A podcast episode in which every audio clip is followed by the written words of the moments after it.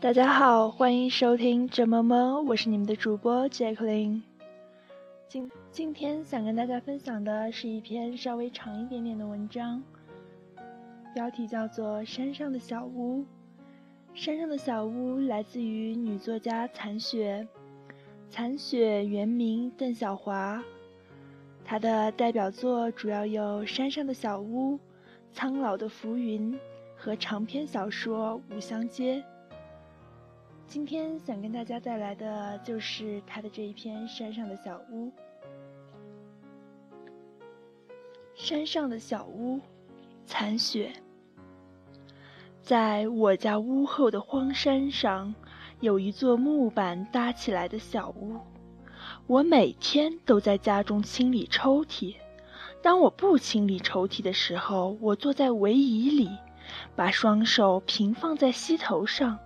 听见呼啸声，是北风在凶猛地抽打小屋杉木皮搭成的屋顶。狼的哀嚎在山谷里回荡。抽屉永生永世也清理不好，哼！妈妈说，朝我做出一个虚伪的笑容。所有的人的耳朵都出了毛病，我憋着一口气说下去。月光下。有那么多的小偷在我们这栋房子周围徘徊。我打开灯，看见窗子上被人用手指捅出数不清的洞眼。隔壁房里，您和父亲的鼾声格外沉重，震得瓶瓶罐罐在碗柜里跳跃起来。我蹬了一脚床板，侧转肿大的头，听见那个被反锁在小屋里的人暴怒地撞着木板门，声音一直持续到天亮。每次你来我房里找东西，总是把我吓得直哆嗦。妈妈小心翼翼地盯着我，向门边退去。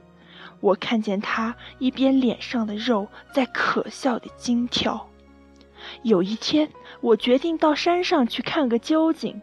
风一停，我就上山。我爬了好久，太阳刺得我头昏眼花，每一块石子都闪动着白色的小火苗。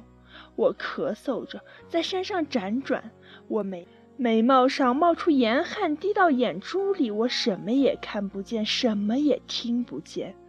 我回家时，在房门外站了一会儿，看看见镜子里那个人鞋上沾满了湿泥巴，眼圈周围浮着两大团紫晕。这是一种病。听见家人们在黑咕隆咚的地方窃笑。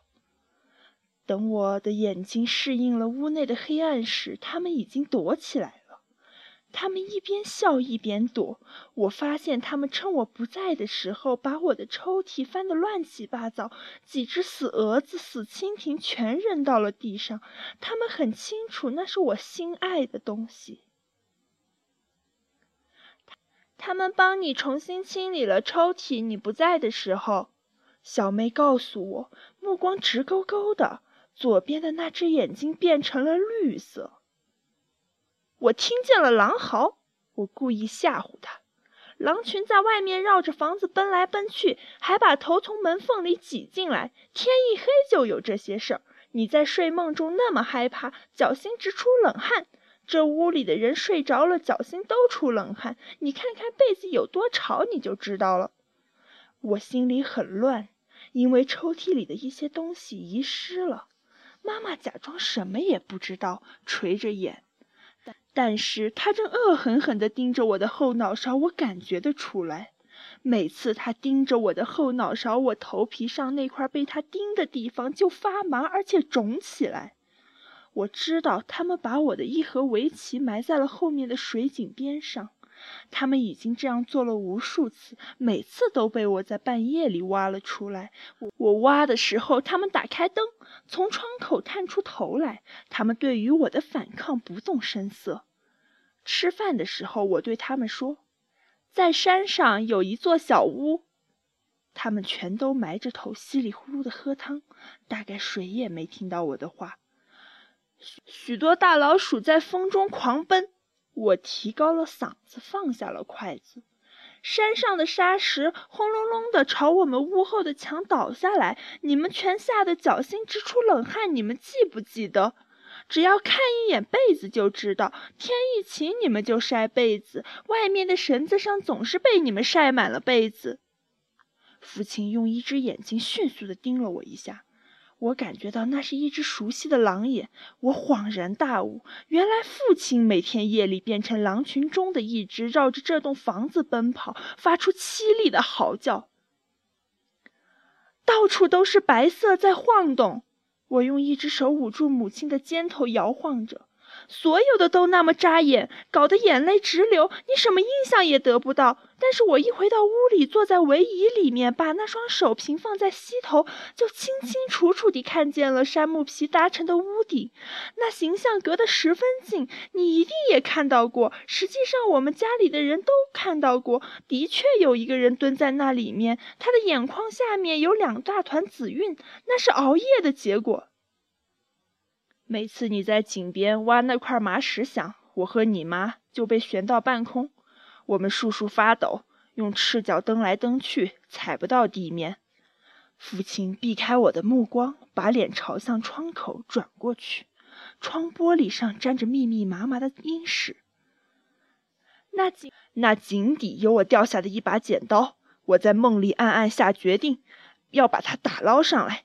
一醒来，我总发现自己搞错了。原来并不曾掉下什么剪刀，你母亲断言我是搞错了，我不死心，下一次又记起它，我躺着会忽然觉得很遗憾，因为剪刀沉在井底生锈，我为什么不去打捞？我为这件事苦恼了几十年，脸上的皱纹如刀刻一般。终于有一回，我到井边试着放下吊桶去，绳子又重又滑，我的手一软，木桶发出轰隆一声巨响。散落在井中，我奔回屋里，朝镜子里一瞥，左边的鬓发全白了。北风真凶，我缩头缩脑，脸上紫一块蓝一块。我的胃里结出了个小小的冰块。我坐在围椅里的时候，听见它们叮叮当当响个不停。我一直想把抽屉清理好，但妈妈老是暗中与我作对。她在隔壁房里走来走去，弄得塌塌的响，使我胡思乱想。我想忘记那脚步，于是打开一副扑克，口中念着一、二、三、四、五，脚步却忽然停下了。母亲从门边伸出墨绿色的小脸，嗡嗡地说话。我做了一个很下流的梦，到现在背上还流着冷汗。还有脚板心，我补充说，大家的脚板心都出冷汗。昨天你又晒被子，这种事很平常。小妹偷偷地跑来告诉我，母亲一直在打主意要弄断我的胳膊，因为我开关抽屉的声音使她发狂。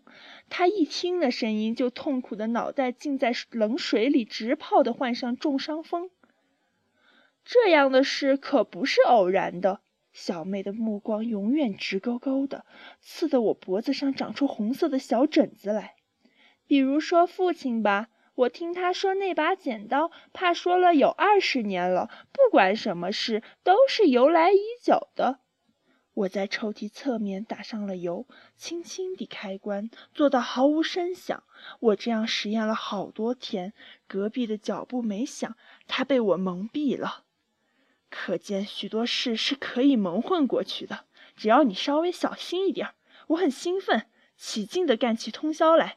抽屉眼看就要清理干净一点了，但是灯泡忽然坏了。母亲在隔壁房里冷笑：“被你房里的光亮刺激着，我的血管里发出砰砰的响声，像是在打鼓。你看看这里。”他他指着自己的太阳穴，那里爬着一条圆鼓鼓的蚯蚓。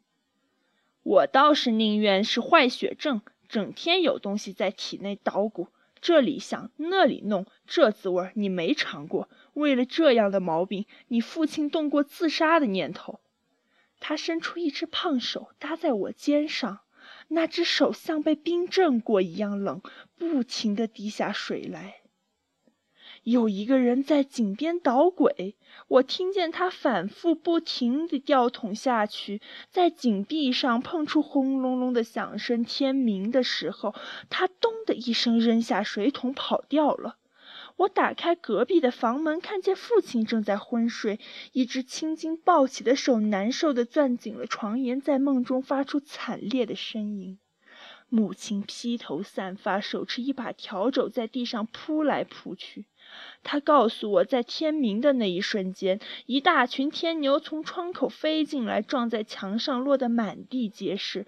他起床来收拾，把脚伸进拖鞋，脚趾被藏在拖鞋里的天牛咬了一口，整条腿都肿得像根铁柱一样。他，母亲指了指昏睡的父亲。梦见被咬的是他自己呢。在山上的小屋里，也有一个人正在呻吟，黑风里夹杂着一些山葡萄的叶子。你听见了没有？母亲在半明半暗里将耳朵聚精会神地贴在地板上。这些个东西在地板上撞得昏了过去。他们是天明那一瞬间闯进来的。那一天，我的确又上了山，我记得十分清楚。起先，我坐在藤椅里，把双手平放在膝头上，然后我打开门，走进白光里去。我爬上山，满眼都是白石子的火焰，没有山葡萄，也没有小屋。